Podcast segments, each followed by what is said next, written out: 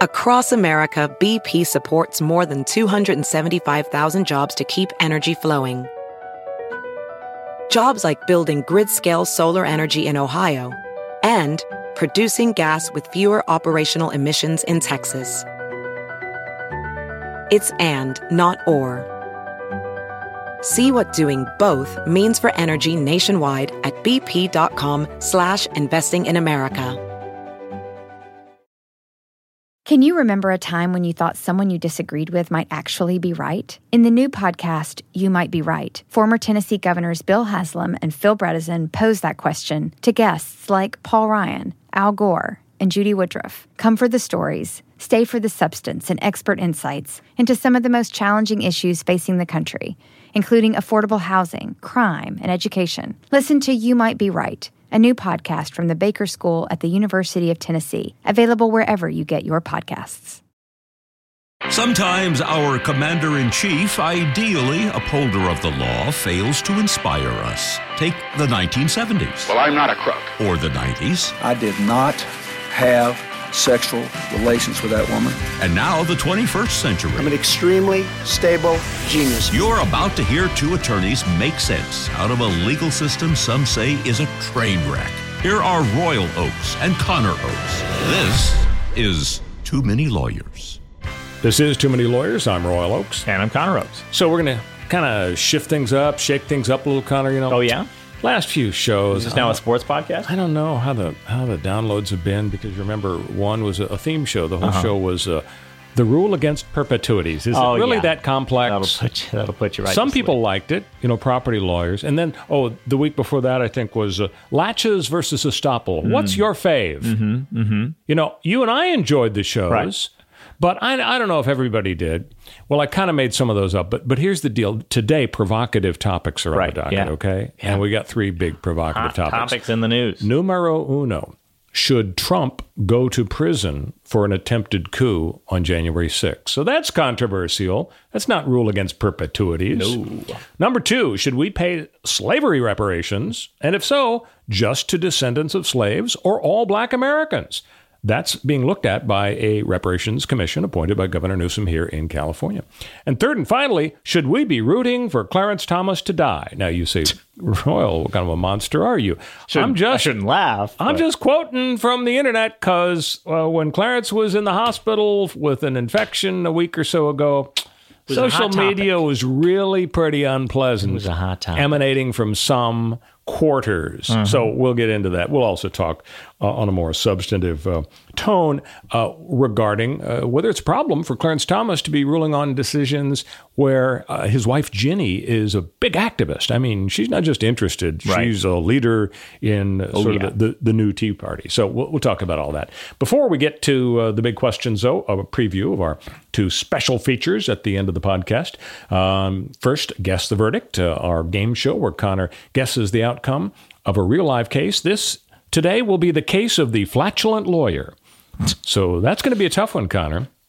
It's uh, it's going to be a real stinky situation. And finally, our, our other feature at the very end of the podcast, if you are so inclined, you're welcome to stick around. It's not so legal. It's it's the new feature, stories I'd tell my friends if I had any. To clarify, I have several stories. And today we're going to talk about my close encounter with Jeff Goldblum when Jeff and I pretty much bonded. Nice. It was it was a lot of fun. So do stick around for that if you are so inclined. Before we get to uh, whether Trump should go to prison, uh, just a few follow ups on some recent uh, news stories. Um, I would say we'll advance the story. We'll say more on Will Smith. Now I, I don't mean Ah. he's a moron. We're You're going to just- talk it's more on him. more space on him. Yeah, yeah, yeah, exactly. yeah, yeah, Uh, oh, the humanity. He's resigned from the Academy of Motion Picture Arts and Sciences. I Mm. guess he figures his crisis management folks said, uh, dude, Make some moves. yeah, the rule is when you're in a pickle and there's a crisis, you have to figure out what the public would want you to do, and you do even more. Yeah. And then they'll say, oh my gosh, I guess, you know, he kind of lost it briefly, but look at the wonderful things he's done. So he's actually resigned from the academy. Now, when you look into it, though, Uh, oh my gosh! All it all it means is he won't get the free DVD screeners of the nominated films, and he won't get to vote. He doesn't get to vote. That's huge. Uh, yeah, well, I don't know. If maybe semi-huge Yeah, would be medium, yeah. So I don't think they're going to take his Oscars away. They didn't take Harvey Weinstein's Oscars away. They have ejected Roman Polanski, Bill Cosby, and Harvey Weinstein. Uh, so maybe, even though he's resigned, maybe they will eject him. Oh, and this was rich. O.J. Simpson weighed in on social media. Oh, God. Yeah, he made a comment about how you know I can understand uh, wanting to commit violence, you know, to protect your woman. Really, OJ? Yeah, God. uh, dude, you committed a double murder. One of which was your ex-wife, your woman. So a, a little weird that O.J. Simpson would be weighing in, but he's got time on his hands. So um, another story I wanted to run by you, Connor. Uh, maybe you feel differently about this because I know you want to you want to help uh, folks uh, achieve proper recoveries in lawsuits. But if you have any doubt, Connor, that we have too many lawyers, check out the new class action against Burger King. It's been filed in Florida, and the lawyers say people were misled by the sandwich sizes in the ads. Uh-oh. Okay. They say the Burger King's Whopper really isn't a Whopper. The pictures are misleading. They said, quote, Burger King advertises its burgers as large burgers compared to competitors and containing oversized meat patties and ingredients that overflow the bun to make it appear the burgers are approximately 35% larger in size and containing more than double the meat than the actual burger. Really, is this what we want? Are they using clogging miniature our buns? courts? That that because that would be a real. Cra- if they, in the photographs they use miniature buns, which is evil and brilliant, and they should pay me for the idea.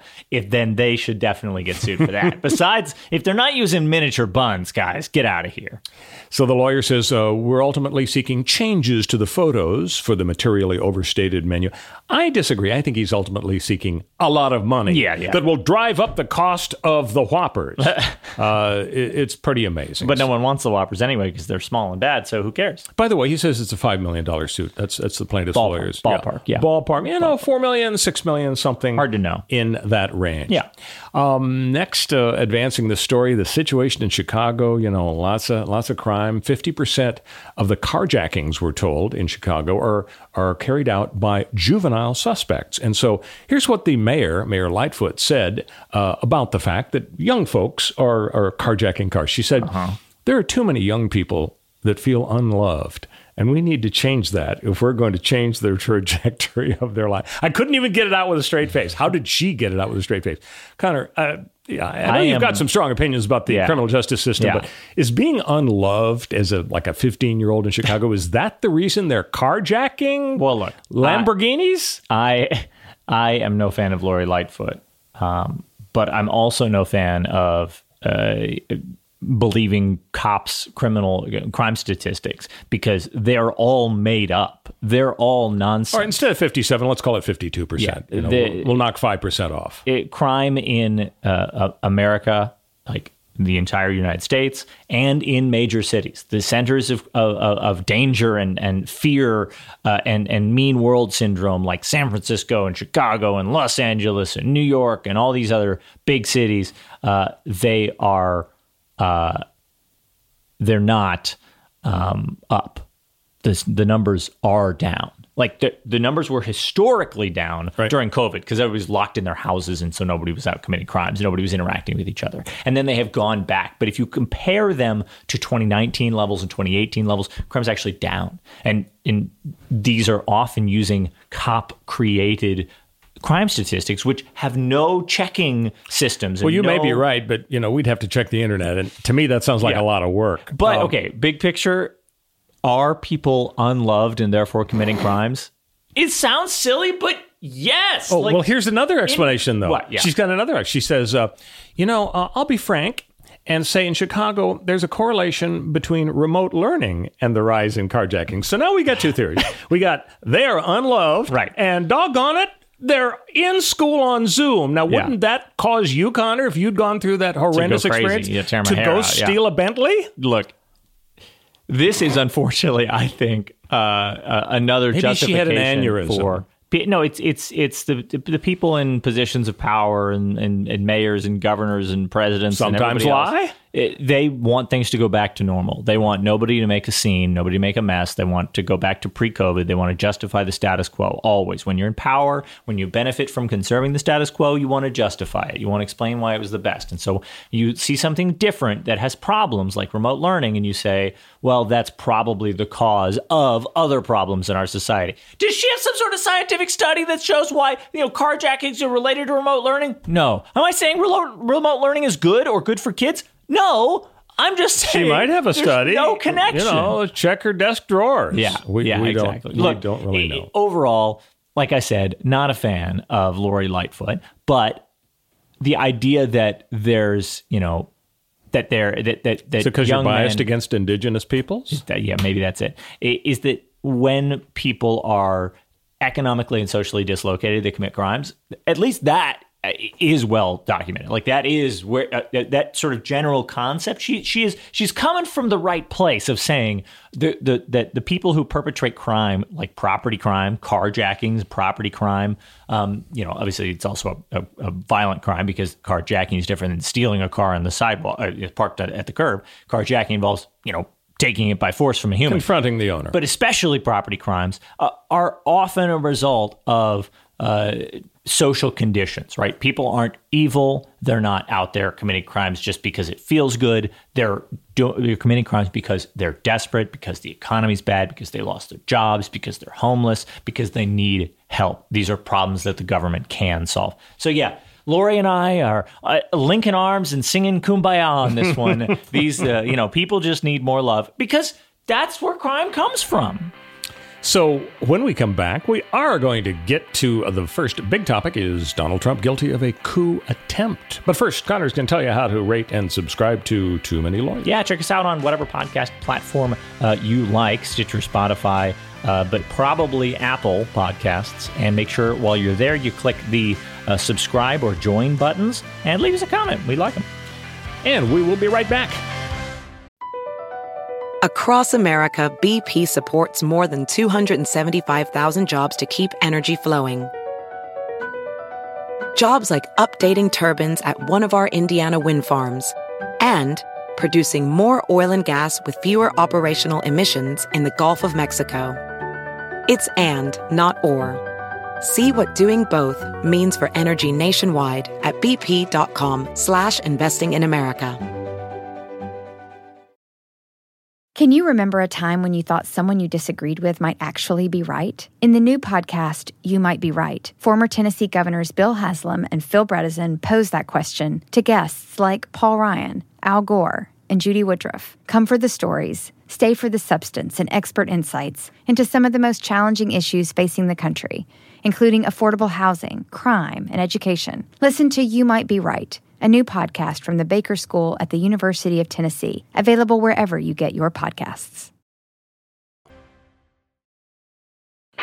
This is Too Many Lawyers. I'm Royal Oakes. And I'm Connor Rose. So there's a federal judge in Orange County, uh, part of the Central District of California, uh, Judge Carter, David Carter.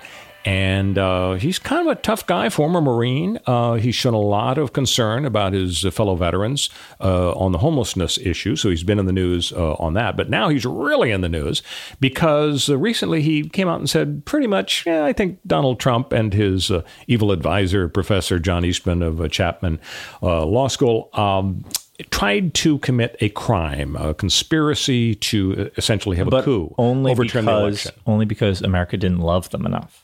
Perhaps. Maybe. Uh, I, I- can't be sure about Yeah, that. could be. Uh, or maybe because John Eastman was forced to do Zoom classes. That could be it also. Yeah.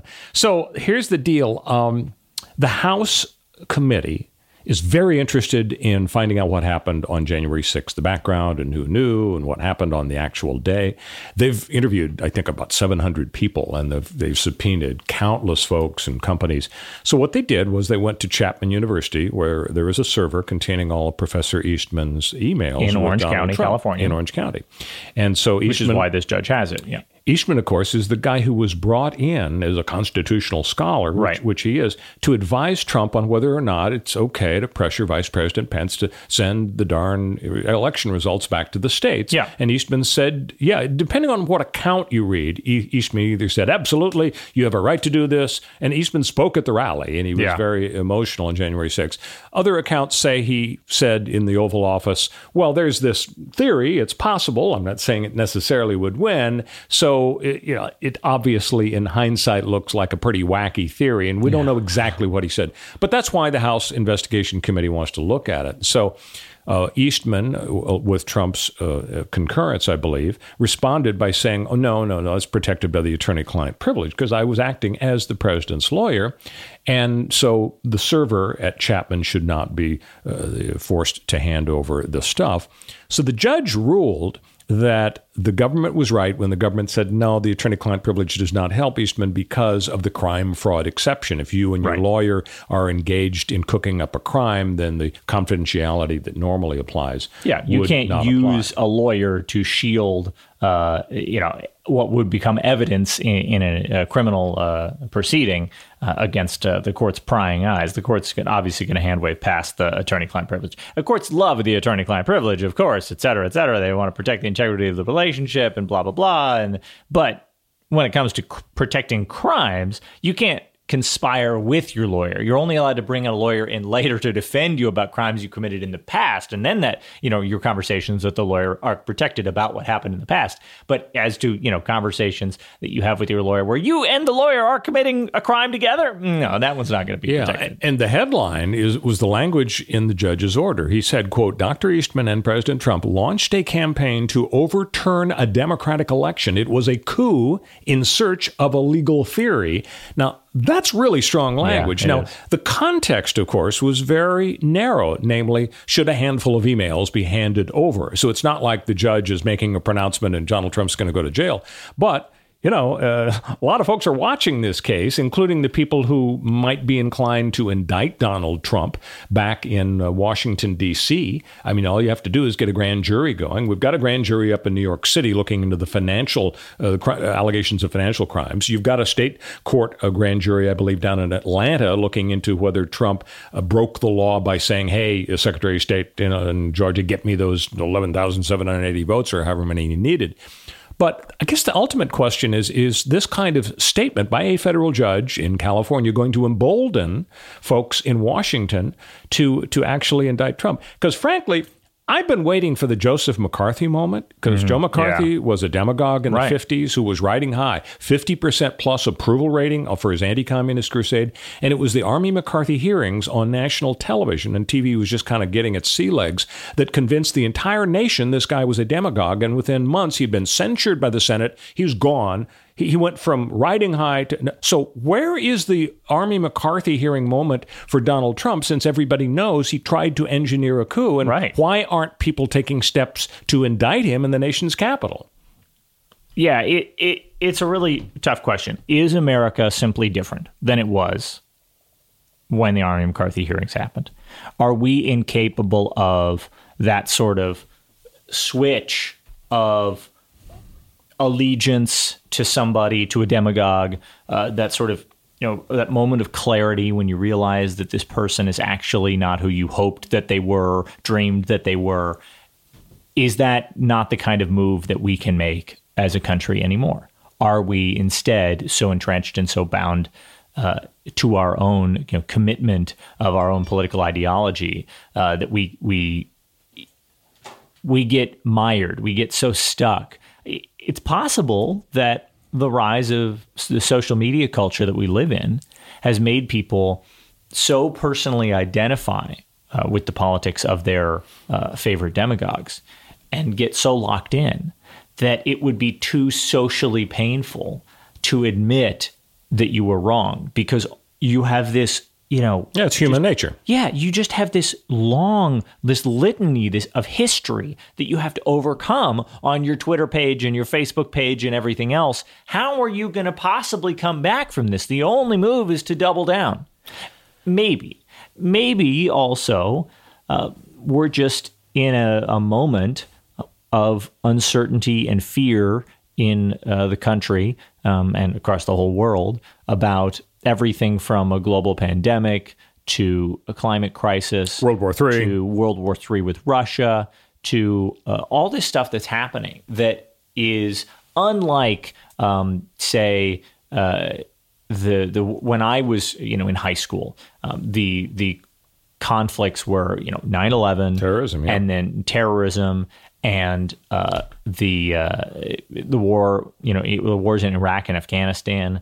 Well, it was pretty stressful in the 60s, though, when I was in school, when You're we had the Cuban right. Missile Crisis, and people seriously thought, you know, You're absolutely and, right. and in hindsight, we now know we came kind of close. Pretty close, yeah. No, you're right. I mean, the, uh, the, it's true. Uh, the, the the Cold War is is hard to top in terms of existential threats, um, and so Well, here's an, here's an interesting angle uh, that involves John Eastman. Yeah. Uh, Joe McCarthy, you know, yes, Roy Cohn whispered in his ear in, Right. in all the old newsreel footage Yeah. that we see, but nobody blamed Roy Cohn for Joe McCarthy. We blamed Joe McCarthy for being what he was. Donald Trump is actually able to say, look, you can uh, sue me for a malicious prosecution or you can try to indict me, but my state of mind was important. I had a, a pretty well respected conservative. Yeah, uh, so, you know, progressives didn't like him, but Yeah. he was nonetheless a pretty well respected constitutional scholar telling me, you've got a theory here, Mr. President. Let's go. Let's get it on. So that, I think, might help immunize him. Ironically, Eastman might. People are talking Go about down, him yeah. facing criminal liability, Right. but I think that gets back to the question. I wouldn't be. I'd be very shocked if it turns out that he really was gung ho. Eastman was. Yeah. I think instead, it's the truth is more of a. Well, you asked for my opinion about some possible Right. theories, and you you could. Why not run it up the flagpole? You know, Yeah. why not see what the courts say about it? So I think Trump is quintessentially a mob boss. He's very good at um, appearing to be so incompetent and stupid uh, that the people around him must be the mastermind somehow. Oh, this guy's going to take the fall for me. Oh, I got bad advice from my lawyers. Oh, it's really Rudy Giuliani's fault. Oh, it's really these bad generals' fault. Eh, throwing, uh, you know, eh, eh, Michael Cohen uh, get thrown under the bus. The whole his whole his whole political career has been throwing his former confidants under the bus and having them betray him. And um, we haven't seen. Uh, uh, Rudy betray him uh, yet, but you never know. Uh, but yeah, it, it, it's really it re- it really I, I think is uh, is so different than other political figures who because they feel that their image is is everything that they have to be the one ma- making the decision and you know making the, the those tough calls and they they don't throw other people under the bus in the same way or when they try they're less successful whatever Trump does he does it right I think they're going to have to wash the wheels on that bus you're talking about because it sounds like a lot of blood and guts there. hey, this is so stressful and such Yeah. a, a, t- a tough, top, a thorny Yeah, topic. yeah. Let's let's t- go to our second topic, which you know, light. give Get us. light. It'll Get be kind of lighter. it'll be a little yeah. Easier, and it is this slavery Oh, reparations. God. Yeah, okay, that's kind of rough. Well, dark. So there's a California Yeah. commission appointed by Governor uh, Newsom a year or two ago. Uh, it's been working away.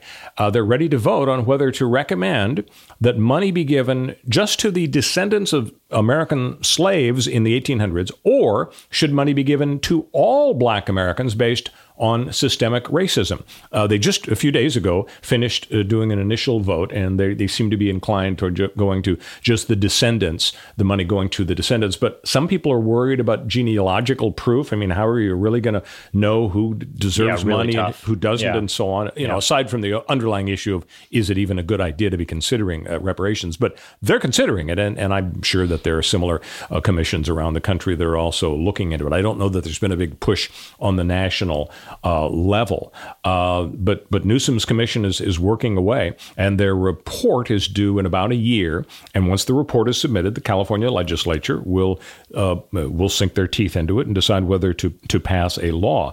I, I wonder, do you think uh, that this is going to get traction? Or do you think it's kind of a, a- another issue where the conservatives uh, like to say, aha, you know, they want to defund the police, you know, they want to uh, totally uh, disarm our nuclear force, they want to have totally open borders, they want to give slavery reparations. Is this going to be among the litany of hot button culture issues that may well favor the right as opposed to the left? Eh, I, I'm not too concerned. That is, with concern trolling the the left on this and saying, "Oh, it's going to move your poll numbers." To me, I think anything that is good that the left does will lose them uh, you know favor with the right because the right wants to do the other thing. They disagree. They they want to do it the other way. Now maybe they have good goals and they want the you same mean, thing. You mean the wrong way? They want the the the right thing done, I'm sure, but they want it done the wrong way. Yes. So uh, in my opinion. So, anytime you uh, are successful in achieving something, uh, you're going to get flack for it, in my opinion. Uh, and there's no escaping that. And I, I don't think it's it's uh, you know productive or valuable to say, well, is it are you going to lose Donald Trump's vote uh, on this if you if you um, if you hand out reparations, right?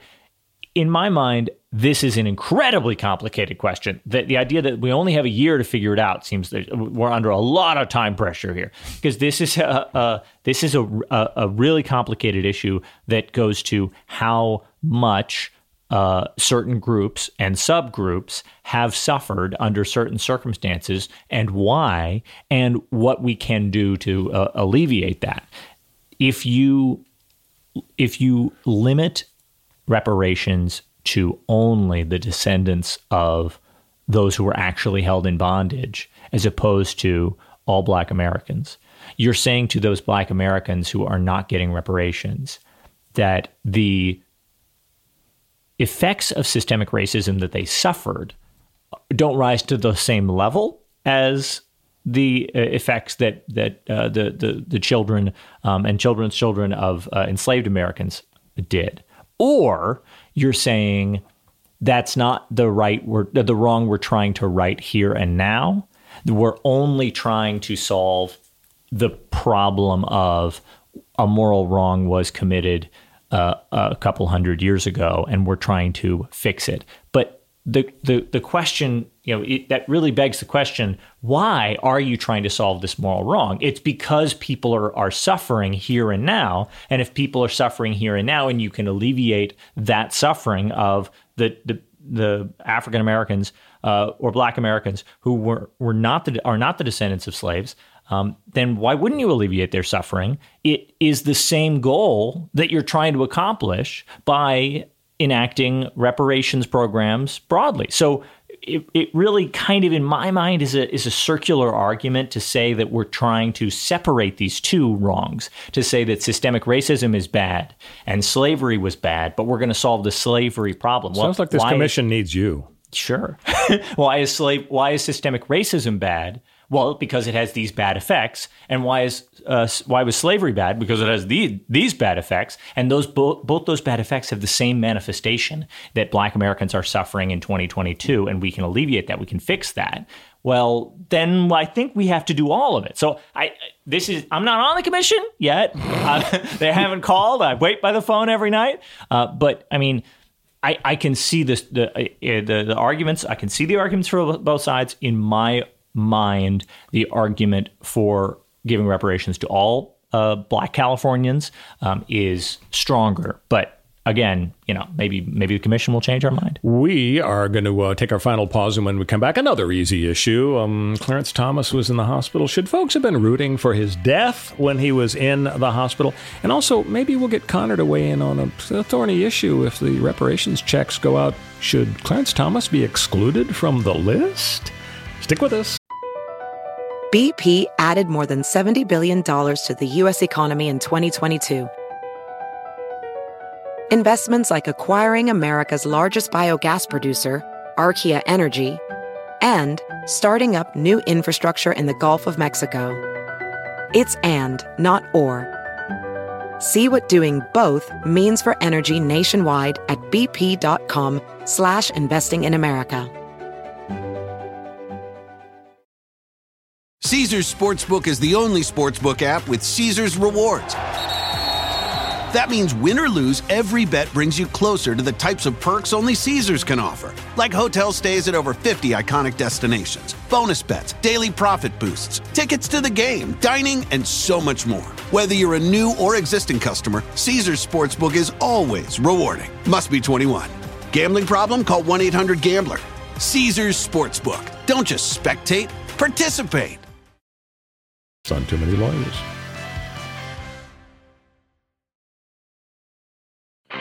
This is Too Many Lawyers. I'm Royal Oakes. And I'm Connor Oakes. So Clarence Thomas is in the news uh, a couple of ways. Uh, he was ill, he was in the hospital, had an infection, and some people were actually rooting for his death.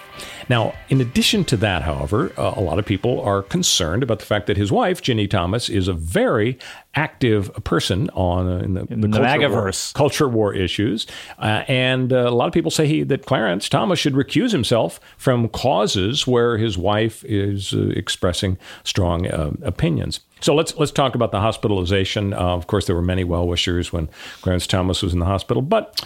Uh, then Adam Brinklow, um, he's written in San Francisco Magazine, wrote, uh, "quote I sure hope a certain thing happens." Close quote. Now that's kind of Subtle. cryptic. Yeah, what Yeah. could he mean by that? And then um, stand-up comedian Kath Bob Arado uh, wrote, I'm just logging in to say I hope Clarence Thomas dies and his wife Ginni jumps on his funeral pyre. Hmm. Well, I guess we give her a pass because she's a comedian. Is that it? But really? Well, we don't want anyone to slap Oh, and then after saying that, she shamelessly plugged the date and times of her next shows. Sure. So, uh, Knowledge Fight co host Jordan Holmes, another comedian, um, tweeted In regards to Clarence Thomas, I am currently chanting, Die, die, die, die. if you'd like to join me. Uh, the hate spread to TikTok, whose uh, influencers include uh, uh, OG of the HRC, a fervent supporter of Hillary, expressed sinful thoughts over Thomas's admittance to the hospital. I mean, I'm not alone, right? We're all like, Is karma doing its thing right now? Yeah. Uh, so tell me, Connor, uh, you uh, you wouldn't join that parade of uh, unwell wishers, would you? Well, I personally was joining that parade of, of uh, unwell wishers. I'm going to give you another chance to just say, Um, to- of course to not. Just Uh, change that. Yeah, edit that. Can you edit every edit that edit Yeah. that out? Look, when you take a lifetime appointment job in politics, you are signing on for people to wish death on you.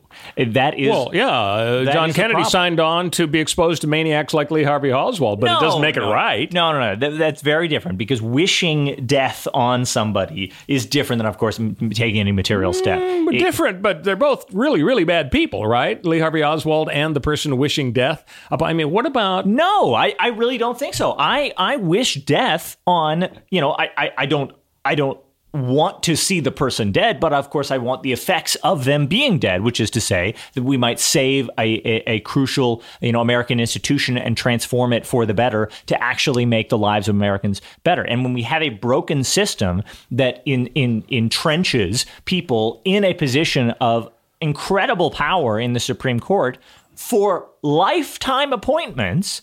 The opposite of lifetime is death time. And it, last week, it was Clarence Thomas's death time on Twitter. You know, this is. Well, uh, according to these people, let me get, lay one more on you. His name is uh, Jay Perk. Yeah. And um, he uh, he said nobody wants to openly admit we all hope Clarence Thomas dies. Whatever you need to tell yourselves, this whole rule we're not to wish ill on people is silly. Uncle Thomas is a sexist token who's committed himself to making us all share uh, in his and his treasonous wife's misery. I cleaned that up. He he said all share in he and his treasonous wife's misery. So maybe maybe Jay should, in addition to have gone Slow to down morality school, Yeah. gone to grammar school. well, you gotta slow down and edit your tweets. Uh, you, you- they might end up on a podcast somewhere and being read out Just loud. like you know, By the way, when Donald Trump's brother Robert Trump died in August 2020, Mm-hmm. uh, many um, followed the hashtag wrong Trump uh, trope on uh, the website. So you know, I, I just think it, it is kind of to me, it's tragic to to see people. Uh, it's such a sign of our polarized society, but I don't think we have any the sol- joy solutions for it. The joy of uh, democracy is that political terms, you know, our American democracy, death on your enemy. Uh, is, is- that a joy of democracy? is that uh, uh, our uh, our political enemies term out. You know, their careers end. They retire and they go uh, and they they they sit in their mansions uh, as politicians often do, and they live out the rest of their lives, ideally. But when you don't have term limits and when you have lifetime appointments, there seems to be no relief from the stranglehold of the of your political enemies controlling you. I mean, the the the, the people of Russia see that who the, the sane, smart, you know, morally correct and well informed enough Russians who see what terrible things are being done in their name likely wish death on Putin because he's not going anywhere. There's no end to his rule. So they must wish death upon him. If you wish death on your city council, who have, you know, two year terms as rotating into the mayoral position, you're probably crazy. You're probably a complete wacko, and it's morally bad for you to be expressing. Well, if that. they denied your permit to add a second story to your house, Right. like, you know, that'll drive some well, people fifth crazy. story. Obviously, I already have four, but I need a fifth. Darn it! That's. Look, the, there's a difference between wishing death on somebody with a lifetime appointment. That's my point.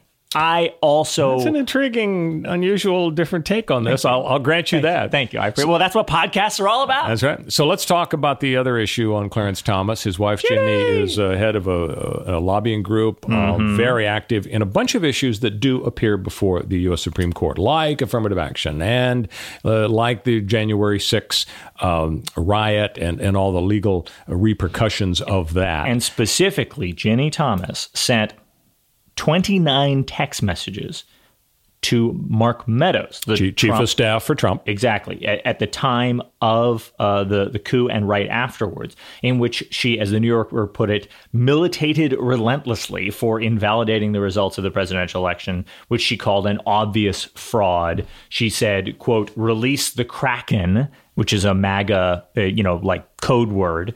Um, for this notion, this conspiracy theory notion that Trump has some sort of big long term plan and he's going to use the you know flip a switch and enact it and have have the bureaucrats rise up and and and, and take over and uh, enact the coup. Um, so she says to Mark Meadows, "quote Release the Kraken and save us from the left taking America down."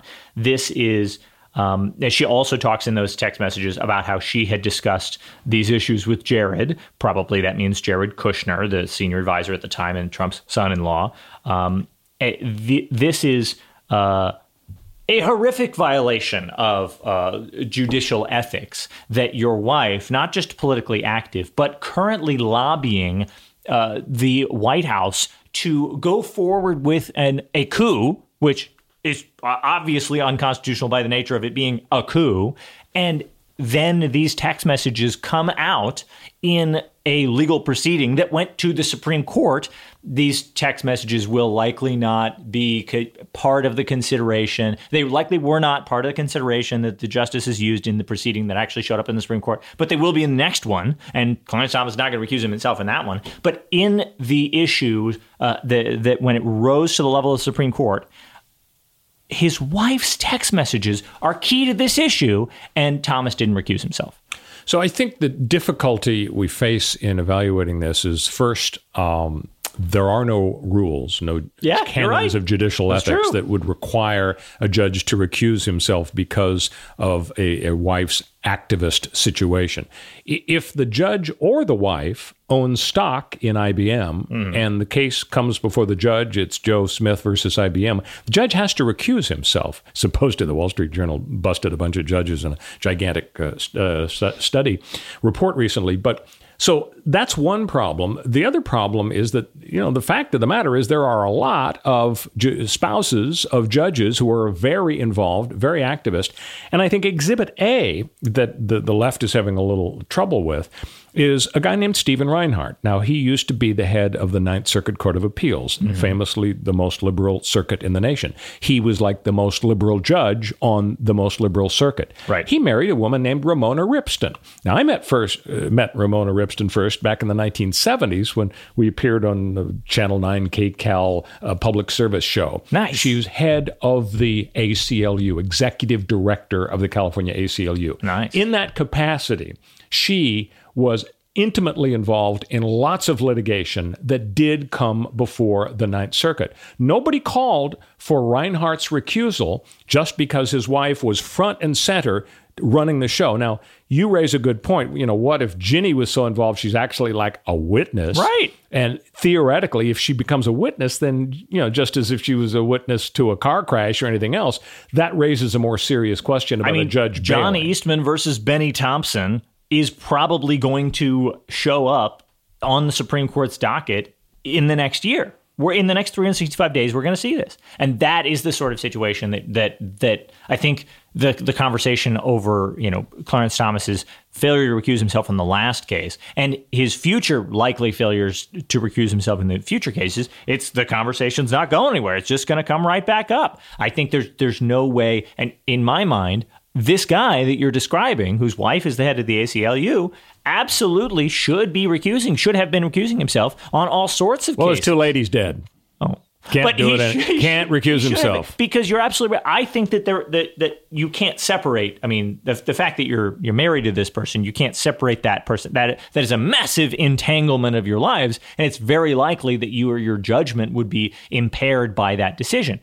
That is, of course, if you buy into the notion that judges can somehow become impartial and that judges can somehow, you know, uh, abstract themselves from the complications of their own lives in any way whatsoever and make impartial decisions. I don't think that's really possible. I think people are the sum of their experiences and biases, and that judges are fooling themselves and us when they say, I can be impartial on this, I can zoom out. Judges are who they are. They're appointed by who they appointed by. They're, they are who they voted for their whole lives. Judges are political animals. And the more that we see the court system as uh, a political venue in the same way we see Congress, I think the better off we will all be because we will acknowledge that reality. Well, that was pretty easy. We, we handled three very simple, straightforward issues in the podcast. Should Trump go to jail? Uh, should we root for Clarence Thomas to die? Should we give uh, reparations for slavery? So we can pat ourselves on the bang, back. boom. Now, Next week, all sports. Now we're going to America's favorite game show, uh, Guess the Verdict. Are you ready for So the facts ready. of a real case? I'm going to give these uh, facts to And we'll just see if he can guess the outcome. And here we go.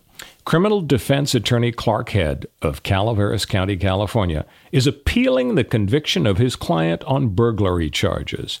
The lawyer, the defense lawyer, argues that during his final argument, his impassioned final argument to save the life and freedom of his client, the prosecuting attorney broke wind about a hundred times. Oh, my God. Yes, Clark Head argues that the jury was severely distracted. How could they not be, right? And he even said the prosecutor even lifted his leg several times. So that would be a distraction right there Yeah. for the jury. I would think it would really attract their attention. So, uh, up to the Court of Appeal, the uh, conviction goes. And the question for you, Connor, is who wins at the appellate level? Was the conviction affirmed or was it tossed out, giving the unlucky criminal defendant a, uh, a second trial, perhaps a sweeter smelling trial? Yeah. So this goes to sort of a broad concept of courtroom decorum and whether you can distract. What's the who's the famous lawyer who had the cigar? Clarence ash? Darrow. Clarence Darrow. Put uh, a, a, a wire through his cigar so that the ash grew to be about six inches, and all the Never jury fell could do off. it never fell off, and all the jury could do was stare at the ash while his while his opponent was talking. Right. And I mean that seems a little sneaky. You know, a little cigar smoke might have helped the odor in that courtroom. True, absolutely. Calaveras It's County. it's, it's Just very saying. pleasant. Yeah. So well, to some. So it, it's it's a good story. right, You're not you're not stalling before you come I'm up with thinking. an I'm answer. thinking. All I'm right. thinking. So I don't think I don't think he I don't think he gets it. I think I think the the the, the flatulence is a normal a normal bodily function. I think the the hundred times is lifting the unbelievable. leg is that normal? at a certain point it becomes it becomes okay the, this guy did it once or twice. That's a normal bodily function. Uh, he's just in a bad spot. What are you going to do? We've all been there. Um, and then the next level of he did it 10 or 15 times. Okay maybe this is somehow intentional. A 100 times at that point this is a medical condition on the other end. There's no stopping that. No one who is flatulent a 100 Yeah, I hadn't times thought about that. in 45 Yeah. minutes is doing it on purpose I think that this person, guy's got terminal flatulence. yeah he's got some it's a, a crisis somebody get this man in an ambulance Well, here's the deal, Connor. You're right. You are absolutely right. The conviction was affirmed. The prosecutor's conduct was deemed by the Court of Appeal to be harmless error. Oh yeah, you weren't in the room. Yeah, yeah, Were yeah. you guys? You three guys with your black robes. Maybe some women in there. I don't know. All right, good job, Connor. Um, so now we've come to the very final uh, segment of the show. Stories I'd tell my friends if I had any. To clarify, I have several stories. So Such my a story. sad title. Yeah, it is a sad title. I can't get enough of it. So here's my story. It's my close encounter with Jeff Goldblum. He and I, are, eh, we, we kind of bonded. So this is uh, ooh, about 15 years ago, uh, 05 or 06, something like that. Uh, I'm in New York City. And I'm on business and uh, had a, a rough day uh, doing my business. and there, I'm watching David Letterman uh, 11:30 that night uh, from my hotel in Manhattan. And who do I see but Jeff Goldblum plus a bunch of other people? You know, Paul Shaffer. Yeah, so on TV. Yeah. yeah, and Jeff Goldblum, of course, is always great. I think he was on Letterman like every year or every other year for as long as Letterman was on. Reliably a terrific guest. So good appearance. I finish up my uh, my business in the next day or two. So a couple of nights later, um, I you know five six o'clock at night, I'm at JFK. I'm right by my uh, my gate where where the plane's going to take off. I'm just seated there, going through my boring emails. And who do I see coming along the people mover? Like Thomas. 50, no. Oh, wait. About 50 yards away. You just, you can't miss him. It's like seeing uh, Shaquille O'Neal. And it just, you know it's Shaquille. You see, it's Jeff Goldblum. I Yeah. can tell. Oh my goodness. It's Just Jeff as Goldblum. recognizable as Shaquille. Now he's rolling along on this people mover, and it was kind of like the the lady in Mars Attacks when she's you know really on wheels because she's he's just gliding, you know, Uh-huh. Yeah. majestically in, in his Jeff Goldblum way, and he's very distracted because uh, halfway between me and Jeff Goldblum there is a hippie, and when I say hippie, I mean he's got the tie dye, he's got the hair, Nice. he's yeah, he's right out of the Summer of Love, 1967. And have you seen these juggling sticks? They call oh, them Oh, yeah. devil mm-hmm. sticks. He's got three sticks, one in each hand, and the third stick he flips it just Effortlessly, easily, yeah. effortlessly b- between the other two sticks, on and on. And Jeff Goldblum is just fascinated. He's mesmerized. I, I was worried that maybe he was going to, you know, bump into something, Crash, but he's he's riding. not steering riding the people, people mover, yeah. And so finally, Who's hippie- driving this people mover? the, the, thank you, Jerry. So the the hippie drops the stick, and so Oh, now the Jeff spell is broken. looking ahead, and he's coming up. Now all of a sudden, Jeff Goldblum is opposite me on his people mover, and he's just like you know twenty feet away. This is your moment. and this is my moment, and I'm I'm debating in my head. Should I say something? Hmm. Should I? And I can just hear the voices of you and your sisters Yeah. in my head. Dad, don't do it. Oh. They don't want to hear from the normals. Yeah. Do not do it. Well, I ignored your advice. Well, you're not a normal. So you have a podcast. Yeah, that's true. um, so I ignored your advice and I, I cupped my hands around my mouth and, and I said, it wasn't a yell and Yeah. it wasn't a whisper. It was right in between, but the cupped hands actually projected it right to him.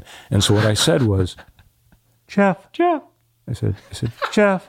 And of course, he looked at me, you know, startled like Right. a, deer in the headlights. Well, he just got hit with a sonic blast. What kind of maniac is going to bother me now? Yeah. Yeah. And he looks at me and I say, Great job on Letterman. And I give him a thumbs up. Great job on Letterman. Subtle. And what does he do? Yeah.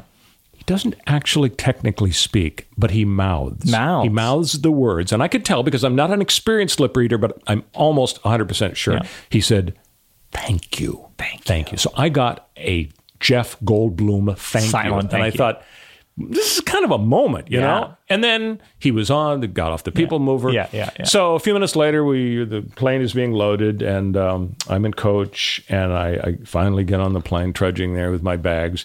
And who do I see in the first row, first class, right next to the window? Jeff Goldblum, course, headed back to LA. something. Yeah. And of course, I didn't say anything to him because we'd already had our moment. Yeah, you already had your moment. Yeah, Yeah. exactly. So how special was that? You're close personal friends at this point. I, I would say it's three on a scale of ten, maybe. Yeah. Okay, that's pretty good. He's an amazing talent Yeah. uh, for everything from Big Chill, Jurassic Park, and all The Yeah. Fly, and so on. So it was just great that he and I kind of hung together for that one brief shining moment. Yeah. All right, I'm exhausted telling my uh, my story. I was a little exhausted after the flatulent lawyer story. Hope everybody has a great week, and we will see you next time on Too Many Lawyers.